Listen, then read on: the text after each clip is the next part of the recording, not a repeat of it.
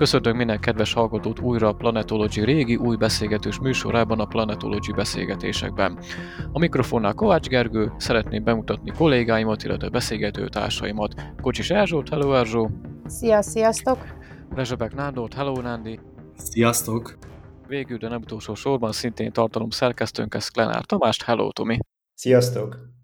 A mai téma a sosem volt világok, mely egy ilyen urambocsák kriptoplanetológiai téma, tehát olyan téma ez, ami ugye azzal foglalkozunk most ebben a részben olyan hipotetikus bolygókkal, amik soha nem is léteztek.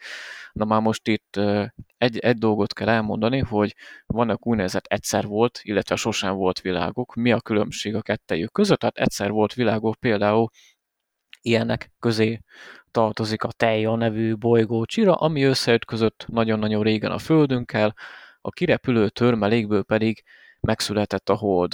Tehát itt már ezért egy ilyen ingoványos területen bolyongunk, hogy mi a határ a történelem és a fikció legendák között. Na most nektek mi a véleményetek, hogy máshol is megjelenik ez, hogyan jelennek meg ezek más univerzumokban?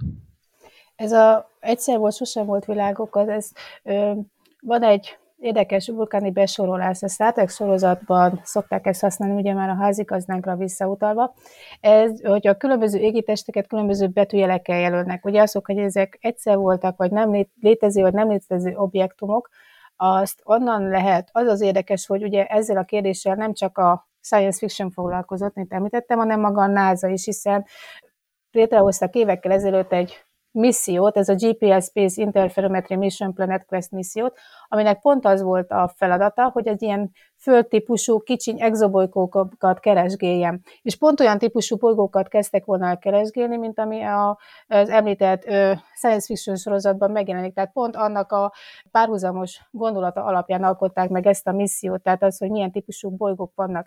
Ugye ilyen a legfontosabb, ugye, ami minket is érintett a Föld szempontjából, az M-típusú bolygók, ami a Mishara vulkán szóból ered, hiszen ezek a planéták olyanok, mint a mi Földünk. Oxigén van, nitrogénből arra a felszínen a víz minden egyes az állapota felelhető, és ilyen egyszer volt, vagy sosem volt bolygók lehetnek, például ez a Romulus, a Bajor, a Cassandria, és egy vulkán, ami teljesen más vulkán, ami később az adásunkban meg fog jelenni. És ez azért érdekes, mert ugye ennek a missziónak pont az lett volna a feladata, hogy ezt megnézzék, hogy ezek most ténylegesen léteztek, vagy csak ilyen kitalált fantázia bolygók, de 2000 évre végül is törölték ezt a missziót. Tehát végül is még egyelőre nem tudhatjuk meg, hogy tényleg léteznek ezek a bolygók, vagy tényleg csak ilyen science fiction vonulaton lehetnek ilyen különleges M-típusú exobolygók?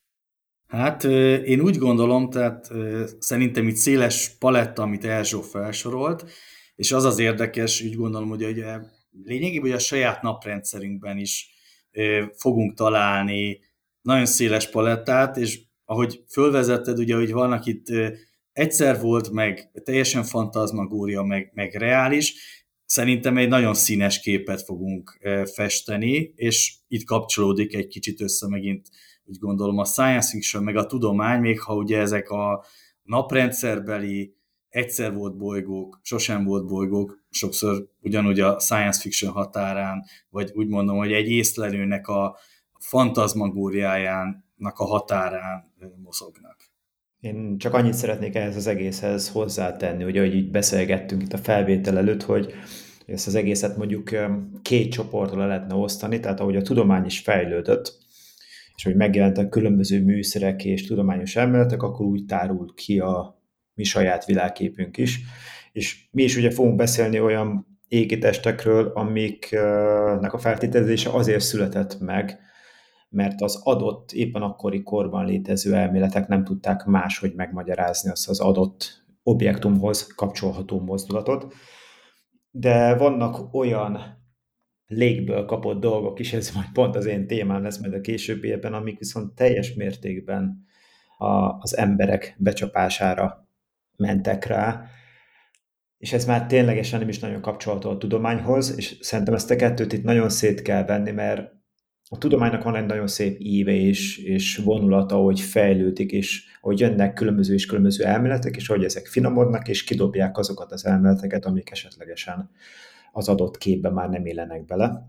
Ezekről ugye majd lesz később szó, de nagyon fontos lesz majd később azokról is beszélni, olyan világokról, amelyeknek a létezését mai napig nagyon sokan elhiszik, pedig tudományosan teljes mértékben lehetetlenek lennének. Na hát ez egy nagyon jó kis bevezető volt, és akkor menjünk is sorba, ahogy itt már így megegyeztünk, hogy szépen sorjára vesszük ezeket az égétesteket. Legyen a legelső a sorban a vulkán, amiről én már több alkalommal írtam cikkeket, illetve tartottam előadásokat.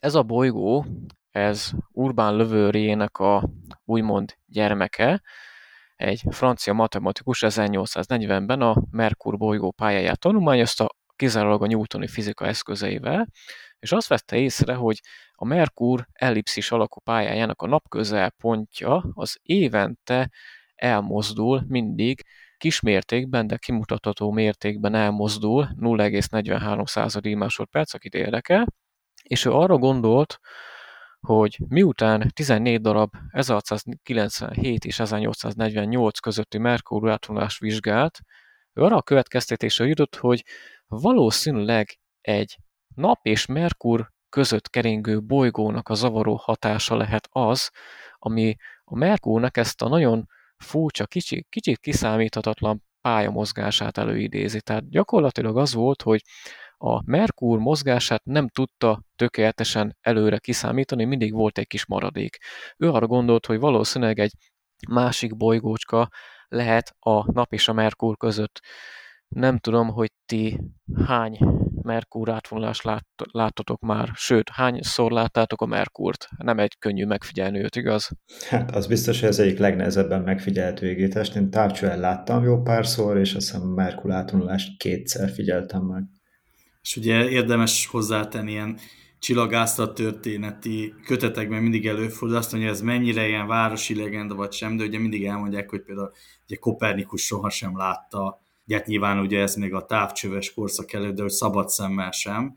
Úgyhogy de ami látható volt az elmúlt években, Merkur átvonást próbáltam követni, meg távcsövel is láttam, hát úgy azt kell mondom, hogy ez a távcsöves megfigyelés inkább a küzdelem volt, és kevésbé az élmény dús, nyilván így a, az, az alacsony horizont feletti magasság, meg ugye a, mondjuk a napnyugta utáni észlelési próbálkozások.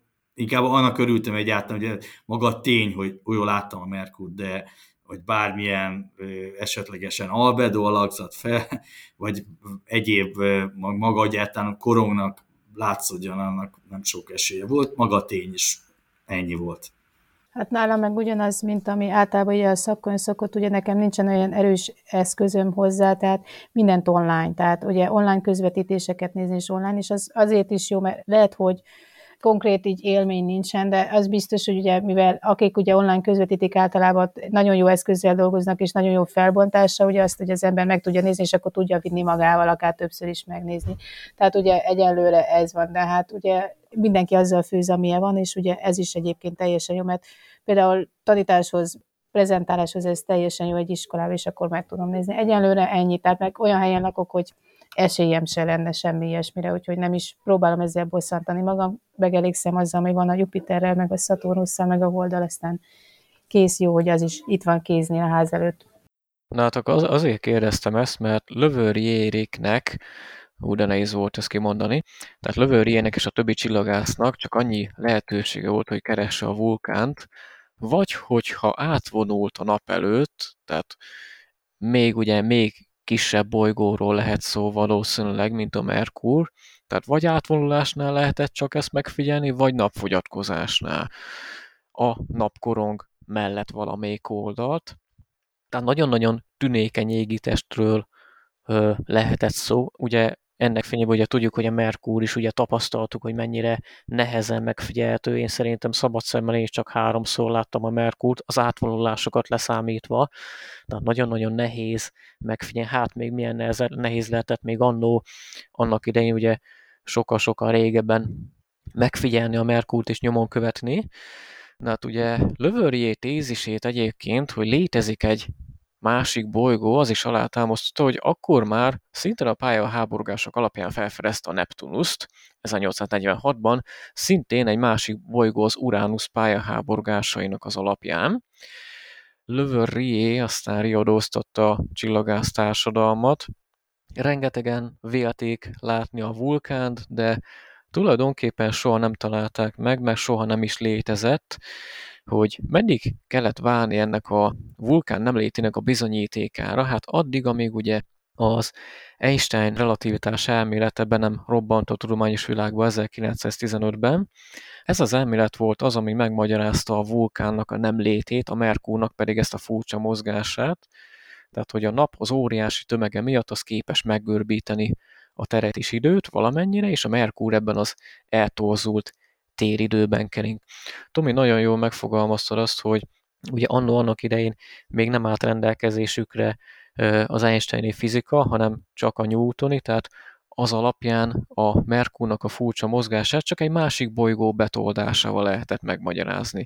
Hát ez volt a vulkánnak a története, tehát az, hogy a, ami megtanította az embert, hogy a természet törvényei azok bonyolultabbak, mint az ember hinné.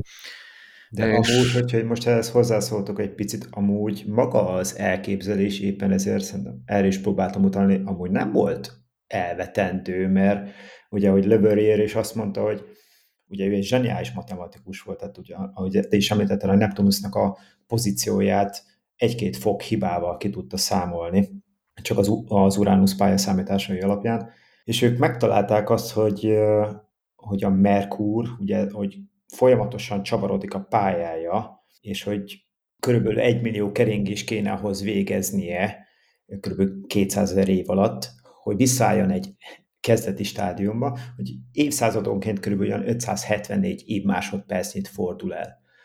Viszont az ő számításai és megfigyelései az csak 531 év másodpercre voltak elegendőek, és ez a 43 maradék év másodperc már nem tudta fedezni az összes bolygó addigi hatását, és ezért jött a vulkán. Na hát szerintem akkor menjünk tovább, és a következő egy rejtélyes Vénusz hord lesz. Igen, igen.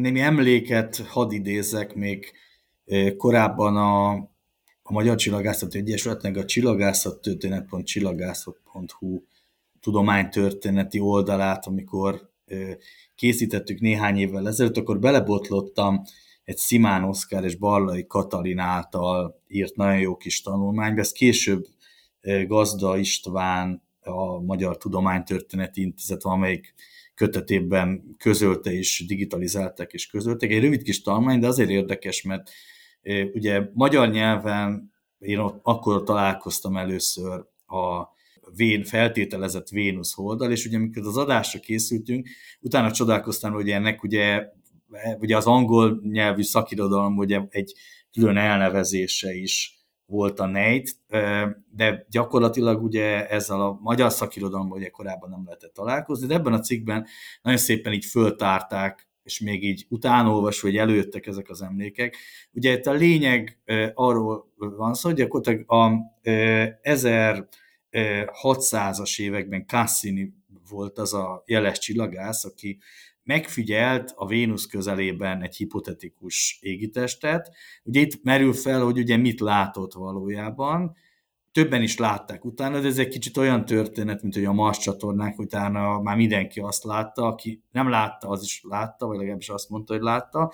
És itt is gyakorlatilag csillagászok sora az 1672-es évtől sok évtizeden keresztül valamit látott a Vénusz körül, az is volt, hogy mm, gyakorlatilag ugye pályát is számítottak, és ugye számtalan elképzelés adódott ezzel kapcsolatosan. Ugye itt a legvalószínűbb, ugye le kell szögezni, egy Vénusz hold az egy nem létező égitest.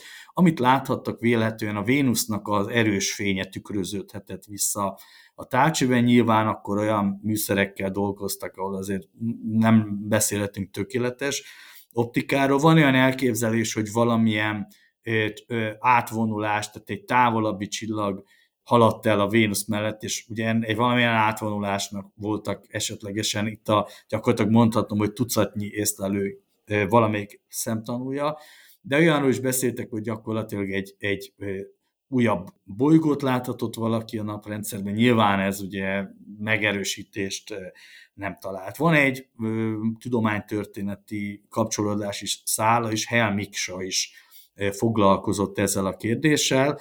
nagyon tartózkodó álláspontra helyezkedett ezzel kapcsolatosan. Ennek az volt az oka, hogy nyilvánvalóan cáfolni nem akart egyértelmű, mert hogyha mégis találnak ott egy objektumot, akkor ez nevetségessé teheti, nyilván mellettes töltetett láncsát, mert ugye ez akkor is azért egy, egy meg nem erősített dolog volt, viszont egy külön tanulmányban is foglalkozott ezzel. Nem tudom, hogy ti milyen információkkal bírtok. Talán ez a, a sosem volt bolygó közül a legkevésbé napirenden lévő, tehát a vulkánhoz képest sokkal kevesebb fényt kap, ugyanakkor érdekes módon, hogy a kornak viszont jeles csillagászai és ugyanúgy foglalkoztak vele, de hogy ez úgy jobban lekerült a napirendről. Hát nekem van csak annyi pluszom, amit hozzá tudok ehhez tenni, hogy, hogy itt is megjelent a baromság. Most nem akarom mondani, hogy kinek a szerzősége által, de ugye, de ugye léteznek olyan írományok is, mi szerint ugye, ugye biztos valami UFO volt a Vénusznak a holdja, ami aztán nem tudom, egy ideig keringett a Vénusz körül, aztán tovább állt, aztán nem tudom, ment másfele a naprendszerben, tehát sajnos ilyenek is vannak. Ugye ez rárakódik itt, majd biztos előkerül még hasonló, hogy sajnos ugye ez ilyen, ezzel a témával, meg szakterülettel manapság már kéz a kézben jár, akkor is, hogyha nyilván ez sok esetben egy megfigyelés technikai kérdés, és erre rárakodik az ostobaság. De amúgy nagyon érdekes, Nándi, az, amit te is így említettél, hogy hogy én kicsit én is így utána kutattam így a beszélgetését, és már amúgy 1645-ben Fontana is talán már látott valamit a Vénusz mellett, és az érdekes, hogy 1768-ban volt az utolsó elvileg hivatalos feljegyzés, tehát száz év, és körülbelül akkor kezdtek kialakulni az első olyan komolyabb optikák, amiknek a képalkotása már igazán jó lehetett, szóval ezt már úgy elkerülték, hogy ne legyenek olyan becsillanások, amik ilyen feltételezett dolgokat mutathatnak. Hát elvesztettük, így van, de a, sajnos a műszertechnika hátránya az ostobaság háttérbe szorul. Szegény Vénusz-holdat elvesztettük menet közben, hát így járt. Na hát akkor szerintem, hogyha a Vénusz holdat is ö, kiiktattuk, akkor mehetünk tovább a Mars és a Jupiter közötti fő kisbolygó övezetbe, melyben ugye annak idején sejtettek egy bolygót, ez a Phaeton nevű bolygó volt. Van egy 1972-es orosz film, egy nagyon jó animációs film, hogyha időtök meg energiátok engedi, érdemes megnézni, mert valami egyszerűen elképesztő a képisége, meg a hangulata, tehát nekem teljesen ilyen Jankovics Marcev feeling volt, gyönyörű van megoldva. Pont az a probléma, ami ezzel a objektummal a legfőbb gond, hogy most ez egy mitikus bolygó, vagy pedig egy tudományos bolygó, hogy valóban létezett, vagy, csak a, vagy pedig csak a mitoszokban van. Tehát eleve az egész egy ilyen nagyon tudományos felütéssel indul, tehát egy csillagközi rakéta indul, amiben űrhajósok vannak, akik azért indulnak el a világegyetemben, hogy megnézzenek, hogy ez a bizonyos bolygó, hogy ez valóban létezett, egy nukleáris robbanás pusztította el, természeti okai pusztítottak el, vagy pedig nem volt más, mint egy, egy legenda, ugye a, a főhős, aki felnyergelte napszekerét és végigszágoldott az égbolton. És pont ezzel a bolygóval, vagy létezik, nem létezik-e, pont ez a legfőbb gond állandóan, tehát amikor így végig vettem a történetét, tehát állandóan minden kezen sakkozott, hogy vajon mi lehetett, mert ugye mindig felmerült ugye a tizedik bolygónak a léte, tehát ugye ezt sokszor hallottuk, ő viszont az úgynevezett ötödik bolygó, tehát egy másik sorszámot kapott, ugye, hogy mi lehetett ugye a Mars és a Jupiter között. Egyébként pont ebben az animációs filmben nagyon gyönyörűen mutatják, ugye sorolják a bolygókat, és úgy be is állítják egy ilyen rendkívüli jó képpel, hogy hol lehetett, hol feltételezik, ahol lehetett. Ugye ő a Helios napistenről kapta ugye a nevét, és azért is ezt a görögös neve ugrott nekem inkább, de meg maradt meg inkább. És ugye szintén, amit ugye említettetek már ti is, hogy ugyanaz feltételezte a létét, hogy ugye ez a valaminek ott lennie kell.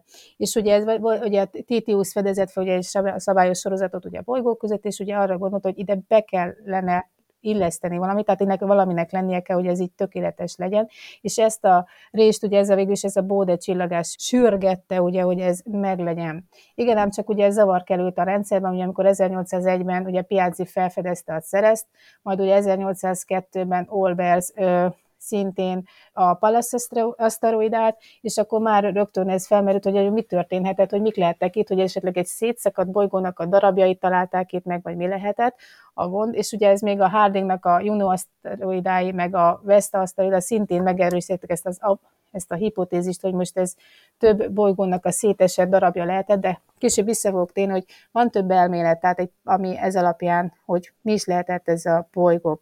Egyébként a neve, hogy honnan eredhet, két variációnak találtam én. Egyrészt aki német nyelvész tudhatja magának 1823-ban, hogy ő nevezte el Fétönnek, de az egyes szerzők szerint a, sokáig a 20. századig névtelen maradt ez a valami, amit feltételeztek, és csak 1849-ben egy orosz csillagász, Vladimir és Orjov adta neki ezt a nevet. Viszont ugye 1827-ben a a Szibili csillagok harca és a Fétön telvészet történeti címmel Kugler megjelentetett egy művet. Egészen érdekes, mert ő úgynevezett ókori forrásokat használt fel, és azt állította, hogy már időszámításunk előtt 1500 körül megjelent ez az objektum, felrobbant, és hatalmas ö, záporesőként a földre zuhant minden darab belőle, katasztrofális tüzeket és árvizeket ö, okozott Afrikában. Hát ugye, amit említettem, ugye többféle elmélet létezik, hogy mi is történhetett valamiban. Van egy olyan feltételezés, ami egy úgynevezett bomlás elmélet, ami azt mondja ki, hogy ugye a, ugye a naprendszer és a Jupiter közti égitestről beszélünk, és ugye még közel kerülnek a Jupiternek, és annak az erős árapája egyszerűen szétszakítják, és így egy darabjaira esik így szét, vagy illetve neki ütközhetett egy égitest, ugye általában a nemezis szokták ezzel gyanúsítani, hogy ezt a barna tőpét, és azt pusztította el. Másik feltételezés szerint ugye egy gázrobbanás ö, lehetett az oka, hogy ugye, hogy ez ö, létrejött, ami ugye azt jelentette, ugye, hogy Putyilin volt az 1853-ban, aki ezzel foglalkozott, és ő azt, val, azt mondta, amit később a többiek tehát a többi ezt nem igen fogadott ezt a hipotézist, hogy a besében tárolt gázkamrák többszörös gázrobbanást okoztak, ami miatt ilyen hatalmas nagy ilyen aszteroid családot hozott részre illetve amit említettem, hogy ez a bolygó, rombolá, bolygó rombolás hipotézis szintén, ami jellemző, ami összeütközhetett egyéb bolygóval, és így széteshetett. Volt egy ilyen érdekes, ugye ezekben a nem volt bolygóknál, ugye a Krypton neve előbb az ő esetében is felmerült, a Fétön esetében is. Először azt javasolták, hogy róla nevezzék el, de végül is ez a napisten fiának a neve maradt meg nekünk.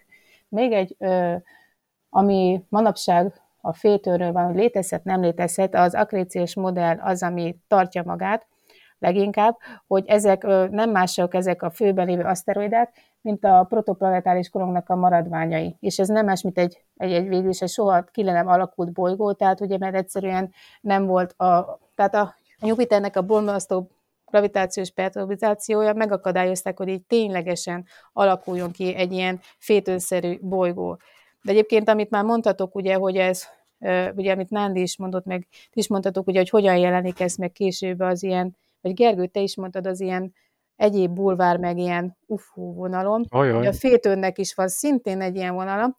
Barátunk a Nibiru szintén karöltve jár a Fétőnnel is, hiszen úgy vették ez az ötödik bolygó, ráadásul a Marsnak a Marsnak az egyik holdja lehetett a Fétőn bolygó, szintén előfordult, hiszen Tiamat istenő neve is megjelenik, és akkor így fogják, így próbálják magyarázni ennek az egésznek a létét, tehát ugye Nibiruval együtt, mint ugye ott lehettek kéz a kézbe a fétön is, mint bolygó.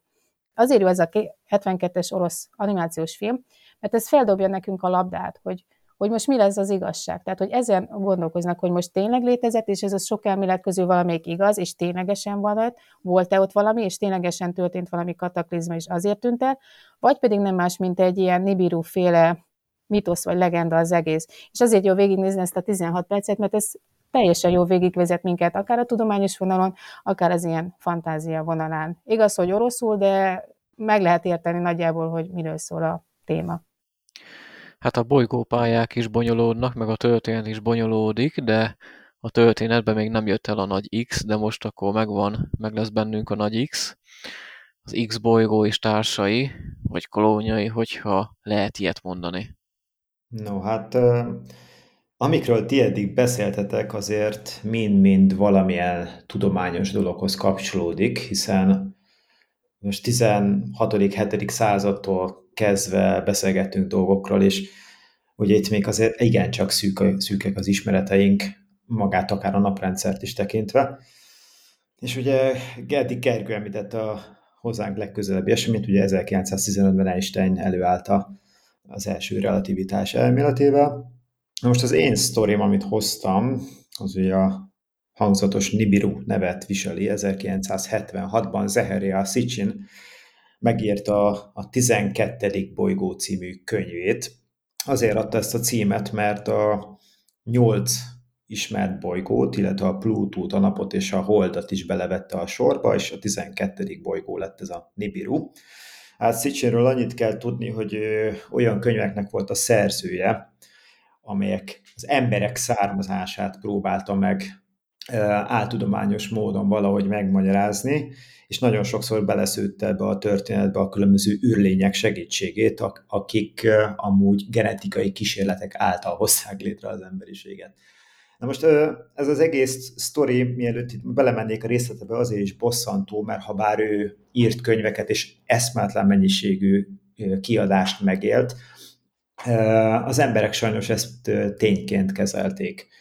És fölé helyezték az ő könyveit az adott és már bizonyított tudományos tényeknek, és emberek milliói hitte azt, hogy 2012-ben ez a bolygó ez vissza fog térni. Amúgy nagyon érdekes a sztori, mert itt bejön egy ma is élő hölgy, Nancy Leader, aki a Zetatalk nevű oldalt üzemelteti, és ő megjósolt, hogy 2003-ban eljön majd a Nibiru, aztán nem jött el, jaj, bocsánat, számításokba hibát vétettem, 2012-ben fog visszajönni, hát akkor sem jött el, valamiért nem igazán akar ez működni, valamiért ez a humbug, ez, ez nem jó. Na szóval a Nibiru egy Zeheria Szicsin által kitalált égitest, és itt, hogyha megengeditek, egy picit így belemegyek a részletekbe, hogy mit mondott ő róla. És ez egy nagyon elnyúlt ellipszis pályán keringő feltételezett, általa feltételezett égitest, kőzetbolygó 3600 évente tér vissza, akár ütköző pályán is lehet a belső bolygókkal. Amúgy ő azt mondta, hogy már ütközött a Jupiter és a Mars közötti területekkel, itt a Ezsó által már említett Tiamat égitestel, és valószínűleg a Föld is innen származott, sőt aztán utána még egyszer visszatért ez a Nibiru, újra ütközött, és így jött létre például a Hold és az aszteroidal is különböző üstökösök. Nagyon és... kemény bolygó egyébként, hogy összeütközik mindenkivel, aztán megy tovább. Tehát igen, nagyon, tehát igen, igen, igen. Nagyon... Sőt, még képzétek el, még a Plutó is eredetileg Saturnus hold volt, amit a Nibiru ütött le, tehát ezt mondta. Aztán... Én is, én is Nibiru szülötte vagyok. Annyi, annyira kemény volt, képzeljétek el, amit Gergő is mondott, hogy, hogy közben ezen a bolygón élte minden napjait egy földön kívül faj az Anunnaki, a sumérok voltak amúgy, érdekes. Na mindegy. Azért, hogy egy picit tudományt is szöljünk ezekbe a tényleges hatalmas nagy butaságokba.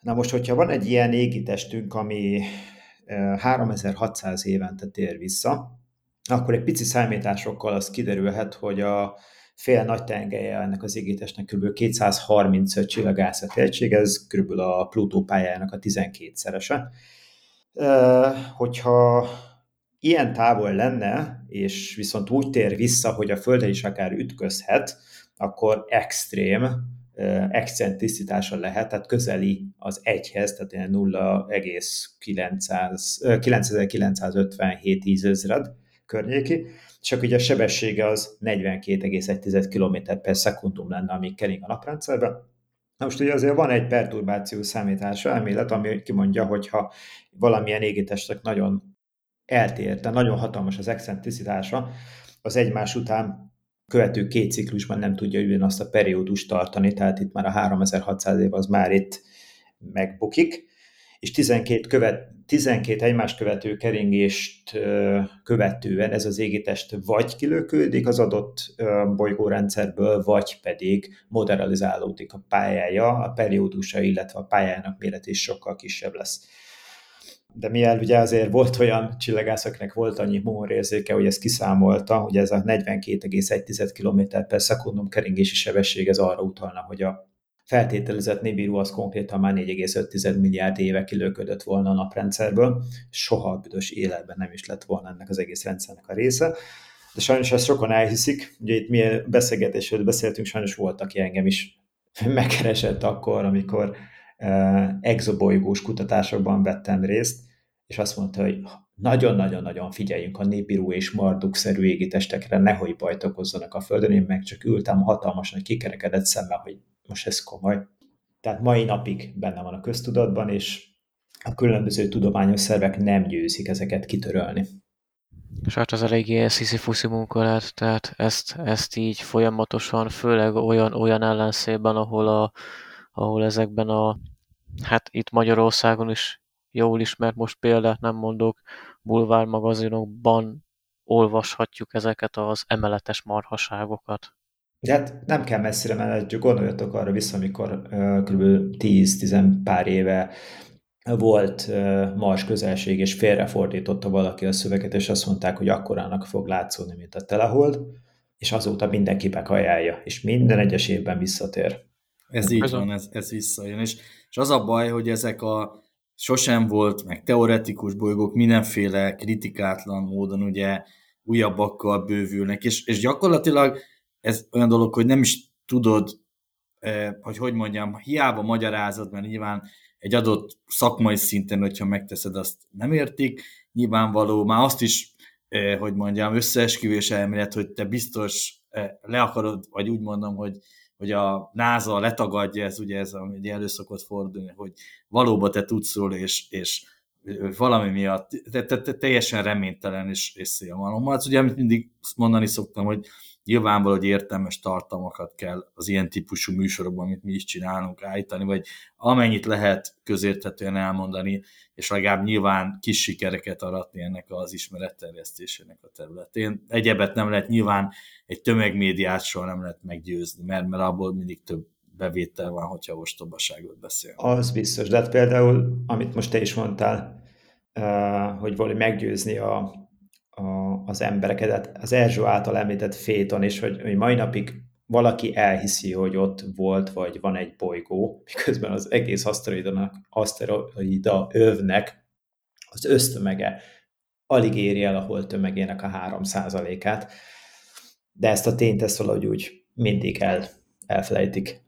De ezt tudod miért lehet, mert ugye az emberi lélek úgy, úgy vágyik arra, hogy valamilyen ilyen különleges, szép dolog legyen, mert az, az nem olyan különleges meg extra, hogy ott van a mars, és ott vannak rajta azok a vörös kövek, meg hogy a fold, a kráterekkel, tehát abban nincsen semmi misztikus, meg extrém, de az, hogy ott van a fétön, és ugye a Héliosznak a fia hatalmas nagy napszekerével és a négy sárga lovával, lobogó süréknyekkel ott vágtad végig, és egy bolygó van, ami ezt kifejezi, és egy ilyen egészen extrém lények élnek rajta, az, hát az mennyivel szebb, meg mennyivel jobban befogadható, és, és, és úgy kézzelfoghatóbb egy ilyen egyszerű, ilyen szomorú, főleg mostanában milyen extrém világban élünk, hogy mennyivel jobban esik a léleknek, és mennyivel könnyebben beveszi ezt, mint ha ilyen tudományos dolgokkal jössz, és ebbe ez a szomorú, hogy akik ezeket a hamis információkat tolják meg, mondják, pontosan ezekre a vonalakra lépnek rá. Tehát, hogy pont ezt a léleknek ezt a, hogy is mondják, ilyen hiányosságát tudják ezzel pótolni, hogy olyan dolgokat ígérnek, meg olyan dolgokat mondanak ezek által, ami, ami teljesen így betölti a leket, és úgy megnyugtatással tölt el. Tehát a, ezeket mindig egyszerűbb és könnyebb elhinni, mint az ahelyett, hogy az ember egy kicsit gondolkozni, és utána számol. Tehát egy, egy egyszerű ember, amit te mondtál, hogy utána számolja, hogy miért nem létezhet a Nibiru, hogyha összeadja a számokat, hogy egyszerűen képtelenség, az, az bonyolult, de mennyivel szebb azt hallani, vagy ijesztőbb, hogy vagy világvége lesz, vagy valami csoda lesz. Tehát ez egy sokkal egyszerűbben bevehető dolog, és, és, és e, e, ezzel működik, tehát hogy, a, hogy benne van ez az ősi ösztön való az emberben, hogy ilyen butítsák a dolgokat, és éppen ezért olyan nagyon nehéz ezennek küldeni, mert ezek, ezek sokkal régebb óta bennünk vannak, mint ahogy az ősember se tudta hova rakni, hogy miért működik a világ. Tehát ez valahol benne van az emberben, és nagyon nehéz elmagyaráznod, hogy megértsék, mert végighallgatnak, bologatnak, egy napig eltart, aztán jön a következő vihar, és megint kell kérdezni, hogy de miért? Meg jön a következő telihold, és akkor megkérdezik, hogy vérhold lesz, vagy kékhold lesz, ugye ezt nem kell mondani, és akkor megint fogod a fejed, hogy de már elmondtam, hogy nem. De akkor is maximum napokig működik, és akkor kezdheted megint előről, és újra, és újra, és újra, és, és állandóan ebből áll ez az egész, mert, mert ezek ellen nagyon nehéz úgy fellépni komolyan, mert úgy ezek olyan ösztönös ősi dolgok, mondom, amik, amik még igen, és az ősember barangjából valahogy úgy bennünk maradtak is. De azért nem kell feladni, mert hát ha egyszer egy-két embernek leesik, aztán picivel erőrébb lehetsz. Ráadásul mennyivel menőbb a féton, a, a lovakkal, a sörényes lovakkal, meg a szekerekkel, mint a Pluto a cuki szívecskéjével, nem? Más típusú, tehát az cuki, ez meg olyan harcias, Menő, meg ilyen szép, igen, tehát, harcias. és olyan olyan rakéta indítások, meg leszállások vannak rajta, tehát hogy elképesztő, tehát érdemes megnézni tényleg, tehát gyönyörű szép, és közben az orosz tudósok meditálnak azon, hogy vajon tényleg ott van ez a bolygó, vagy nem, és ilyen szép, ékes nyelven, tehát zseniális. A NASA meg nem ad abrakot a lovaiknak, a gonosz NASA. Hát de nem is engedik közélükbe, tehát ezek a szép orosz lovakhoz, így, így, igen, azt kellene még, hogy ilyen amerikai kezek nyúljanak hozzá. Tehát. Én azért itt még egy jó planetologis szokás szerint megemlíteném Carl Sagannek a Korok és Démonok című könyvét, ami pontosan erről szól, hogy amit Erzső is mondott, hogy teljesen mindegy, hogy az emberiségnek melyik történelmi ciklusát vesszük sorra, indulhatunk itt most az ókortól a boszorkányüldözéseken át a mai korig, mindig van egy olyan része az emberiségnek, aki próbál mást belelátni a dolgokban, mint ami valójában létezik. Zseniálisan jó a könyv, ajánlom mindenkinek, ajánlom nektek is, illetve, hogyha nem olvastatok, még illetve ajánlom a hallgatóknak, mert tényleg nagyon szuper. Na hát akkor lassan véget ért az időnk mára, sőt nem csak mára, de idénre is. Ez volt az utolsó 2021-es adásunk, viszont jövőre újra jelentkezünk, új tartalmakkal, új podcast részekkel. Én köszönöm minden hallgatónak a figyelmet egész évben is, illetve ebben a részben is, illetve köszönöm szépen nektek, hogy itt voltatok velem ezen a beszélgetésem. Mindenkinek kellemes ünnepeket és sikeres, gazdag, boldog új évet kívánunk. Sziasztok! Sziasztok! Sziasztok! Sziasztok!